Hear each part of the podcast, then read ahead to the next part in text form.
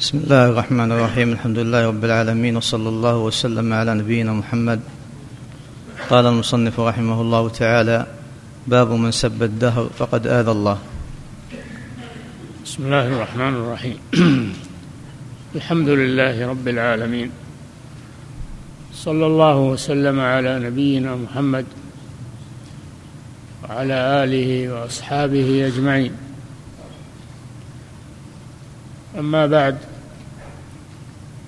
فإن عقيدة التوحيد تقتضي أن تنسب الأمور إلى الله سبحانه وتعالى لأنه هو المتصرف في هذا الكون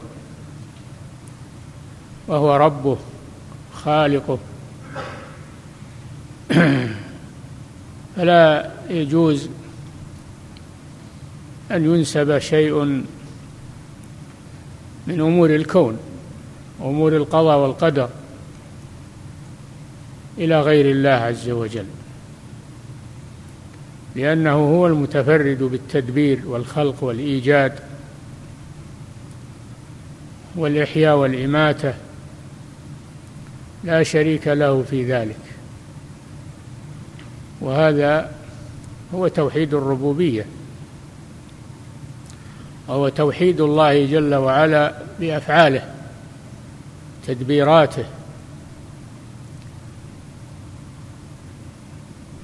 وأما إفراده بالعبادة فهذا توحيد الألوهية توحيده بأفعال العباد هذا توحيد الألوهية. ومن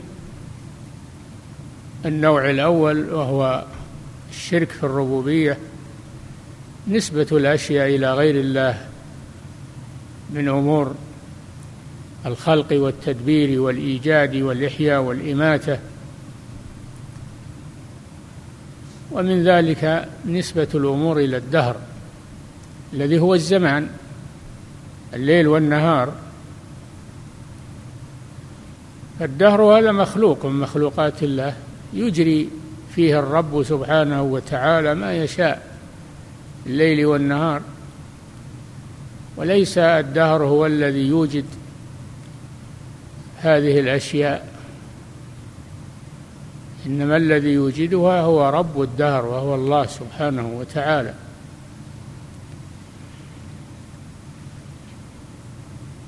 فهذا معنى قوله باب من سب الدهر فقد آذى الله. هذا لفظ الحديث كما يأتي. الترجمة مأخوذة من من الحديث. آذى الله. الله جل وعلا يتأذى ولكنه لا يتضرر لا يضره شيء ولكنه يتأذى. إن الذين يؤذون الله ورسوله لعنهم الله. في الدنيا والآخرة. فيه فرق بين التأذي وبين التضرر.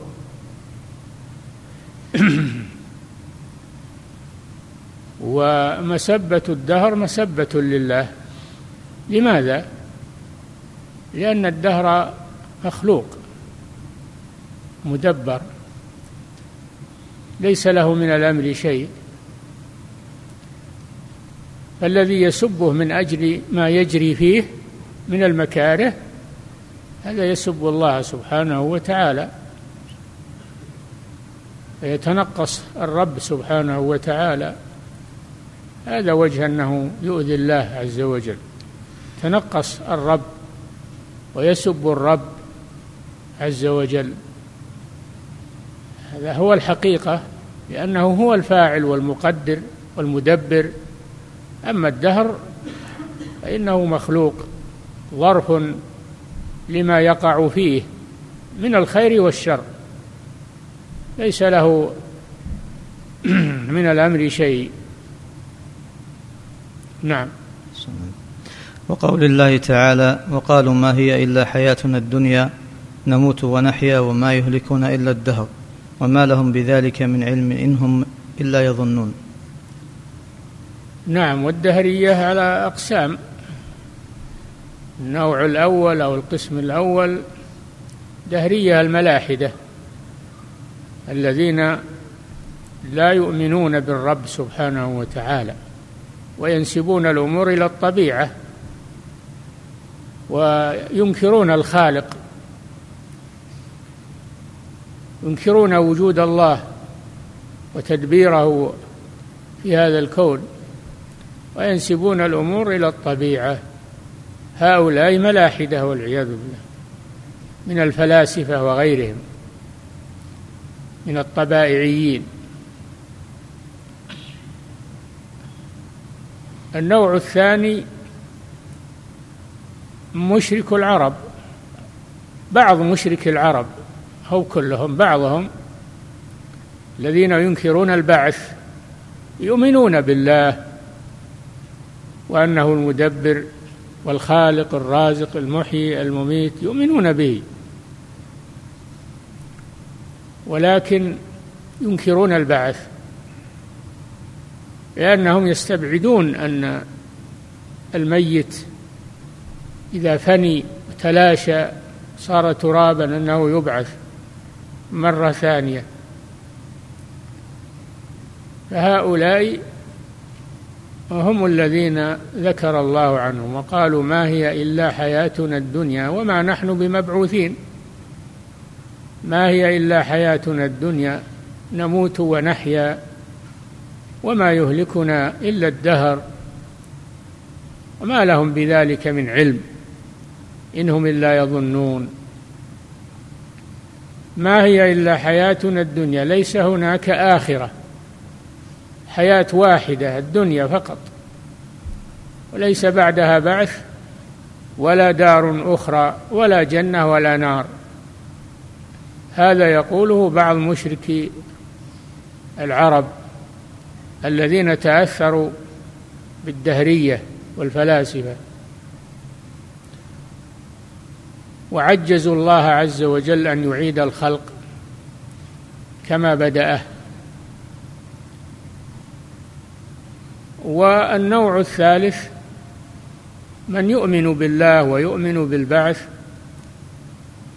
ولكنه ينسب الحوادث المكروهة إلى الدهر ويذم الدهر. يذم الدهر. وهذا نوع من الشرك لأنه جعل لله شريكا في تدبيره وفي خلقه وفي إيجاده. فهو نوع من الشرك. النوع الرابع من الذين يسبون الدهر أنه يؤمن بالله ويؤمن بالبعث ويؤمن أن الأمور بيد الله عز وجل ولكنه يذم الدهر من باب المسبة للدهر. وهذا أذية لله وليس بشرك ليس بشرك لكنه أذية لله سبحانه وتعالى. يؤذيني ابن آدم. في الحديث القدسي أن الله جل وعلا قال يؤذيني ابن آدم. كيف يؤذي الله؟ بين ذلك بقوله يسب الدهر. الذي يسب الدهر يسب الله عز وجل. لأن الدهر ليس له تصريف ولا تدبير إنما المدبر والمتصرف هو الله. يؤذيني ابن آدم يسب الدهر وأنا الدهر. هل الله يسمى الدهر؟ هل من أسماء الله الدهر؟ لا ليس الدهر من أسماء الله وإنما معناه كما في الحديث. الحديث يفسر بعضه بعضا. يسب الدهر وأنا الدهر أقلب الليل والنهار وأنا الدهر بيدي الأمر أقلب الليل والنهار. فمعنى أنا الدهر أن أن الله هو المدبر وأنه هو الذي يقلب الليل والنهار يقلب الله الليل والنهار. إن في ذلك لعبرة لأولي الأبصار فالدهر مدبر مخلوق. الدهر مخلوق مدبر. ليس له من الأمر شيء. فيتأدب المسلم ويمنع لسانه من هذا الكلام ولا يسب الدهر أبدا. بمعنى يذم الدهر ويسند الحوادث إليه وإن كان لا يعتقد أنه هو الذي أوجدها لكن هذا فيه إساءة في حق الله سبحانه وتعالى. فالدهر ليس من أسماء الله ولهذا غلط الجمهور غلطوا ابن حزم رحمه الله حيث عد الدهر من أسماء الله. هذا غلط ليس من أسمائه الدهر وقوله أنا الدهر بينه بقوله أقلب الليل والنهار بيدي الأمر. هذا معنى أنا الدهر أي أنا المتصرف وليس هو الزمان.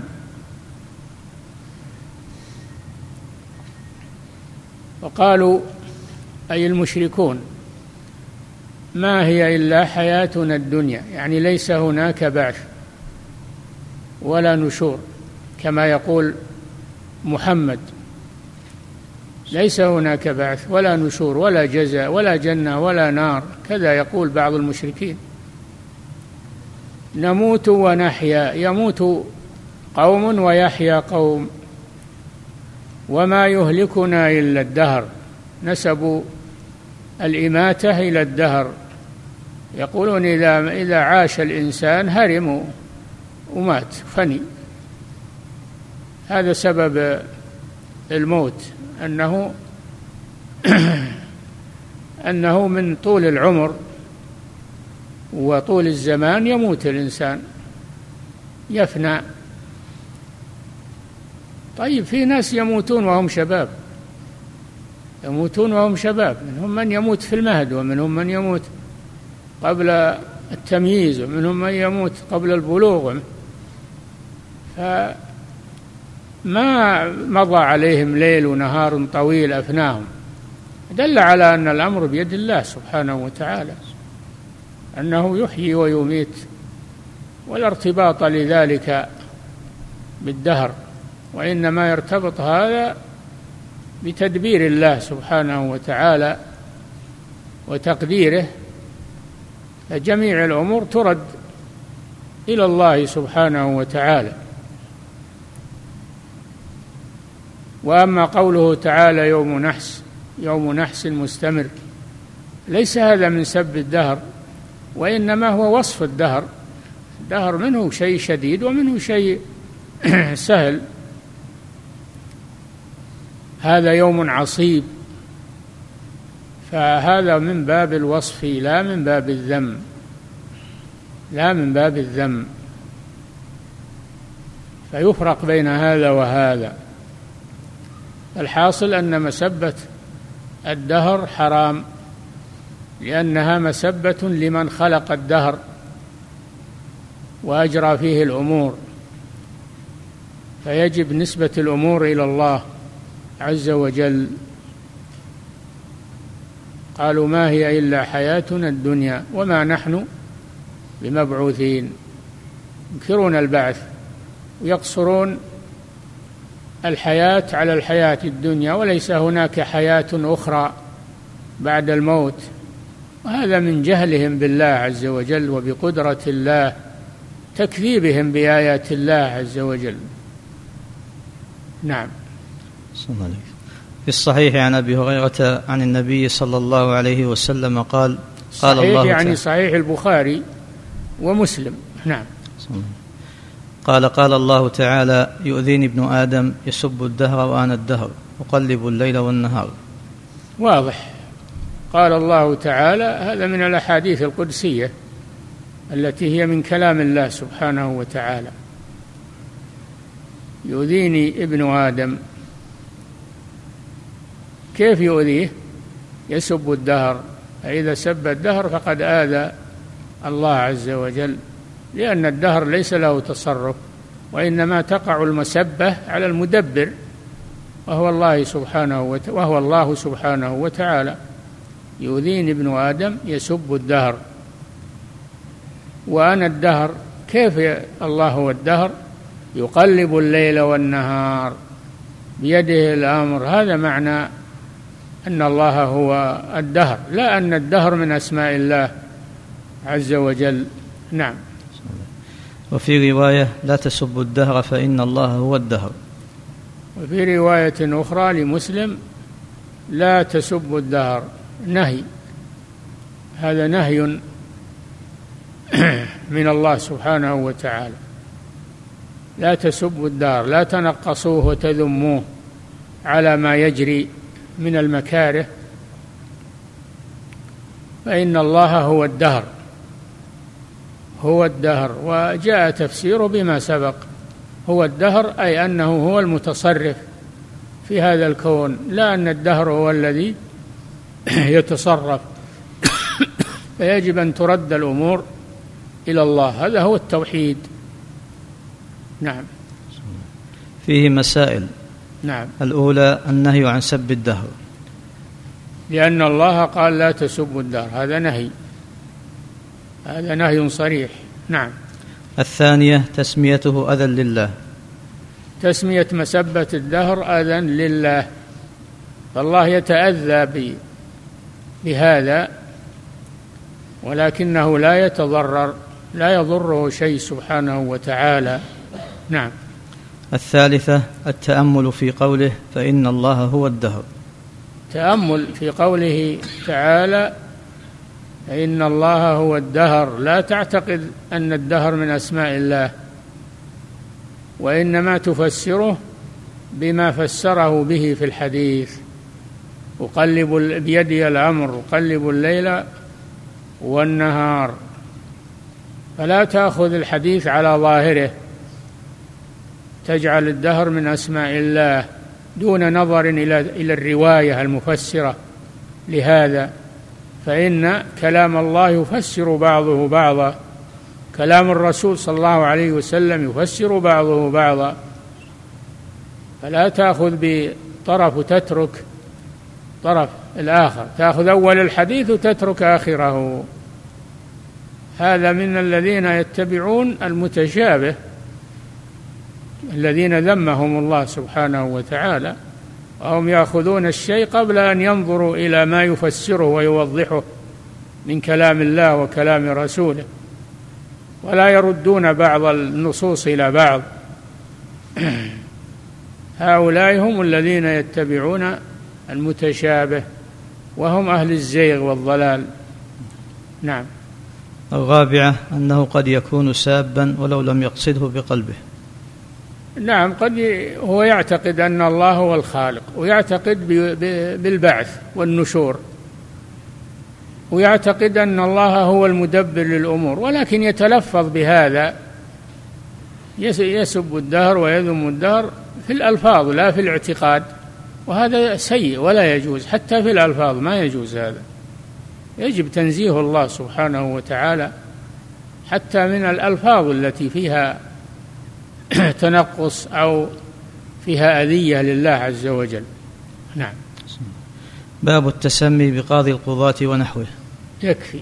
الله تعالى أعلم وصلى الله وسلم على نبينا محمد صلى الله عليه وسلم.